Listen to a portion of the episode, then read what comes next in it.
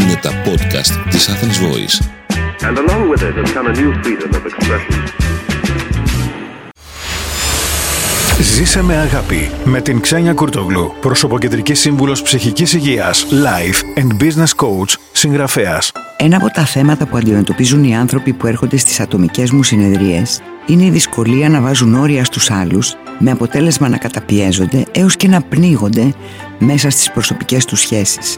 Γιατί όμως είναι σημαντικά τα όρια στη ζωή μας; Το να μπορούμε να βάλουμε όρια, να τα τηρούμε και να τα επιβάλλουμε στους άλλους μας βοηθά να έρθουμε σε επαφή με τον εαυτό μας, τον πραγματικό μας εαυτό. Συνήθως, όταν ακούμε τη λέξη όρια, μας έρχεται στο μυαλό κάτι αρνητικό. Κι όμως, σε κάθε είδους σχέση χρειάζονται τα όρια και από τις δύο πλευρές, γιατί μόνο έτσι μπορούν να είναι ισότιμες και να αντέξουν στο χρόνο.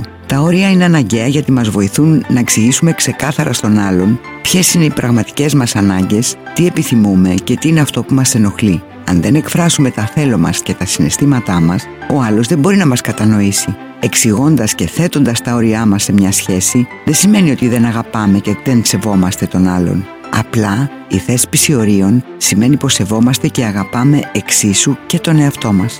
Πολλοί άνθρωποι μπερδεύονται με αυτό, γιατί φοβούνται πως αν που όχι στους άλλους θα τους δυσαρεστήσουν και θα χάσουν την αγάπη τους. Γι' αυτό και διστάζουν να εκφράσουν τα θέλω τους και να βάλουν τα όρια τους, γιατί έχουν ανάγκη την αποδοχή και φοβούνται την απόρριψη. Στην πραγματικότητα όμως τα πράγματα είναι πολύ διαφορετικά, γιατί η διεκδικητική συμπεριφορά και εμπνέει την εκτίμηση και τον σεβασμό των άλλων, γιατί ο άνθρωπος που διεκδικεί βάζει και τιμά τα όρια του, πάνω απ' όλα σέβεται τον εαυτό του.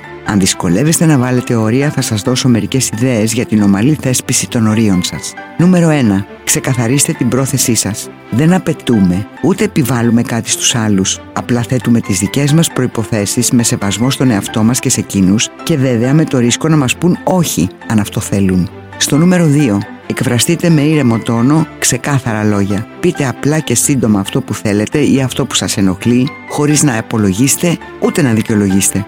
Νούμερο 3. Να είστε έτοιμοι για τις αντιδράσεις των άλλων. Λέγοντας όχι και βάζοντας όρια, κάποιοι μπορεί να δυσαρεστηθούν. Χρειάζεται να είστε προετοιμασμένοι γι' αυτό και να θυμάστε ότι εσείς δεν είστε υπεύθυνοι για τις δικές τους ερμηνείες και τα δικά τους συναισθήματα. Η θέσπιση ορίων χρειάζεται αποφασιστικότητα και όσο την εξασκείτε, συνεχώς την τονώνετε βάζοντας τις ρίζες για υγιείς σχέσεις με τους άλλους και με τον εαυτό σας.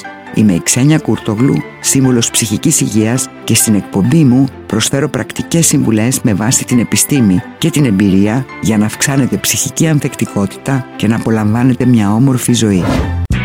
Ήταν ένα podcast από την Athens Voice. Μπορείτε να ακούσετε τα podcast της Athens Voice στο athensvoice.gr και στο Spotify, στο Apple Podcast και το Google Play Music.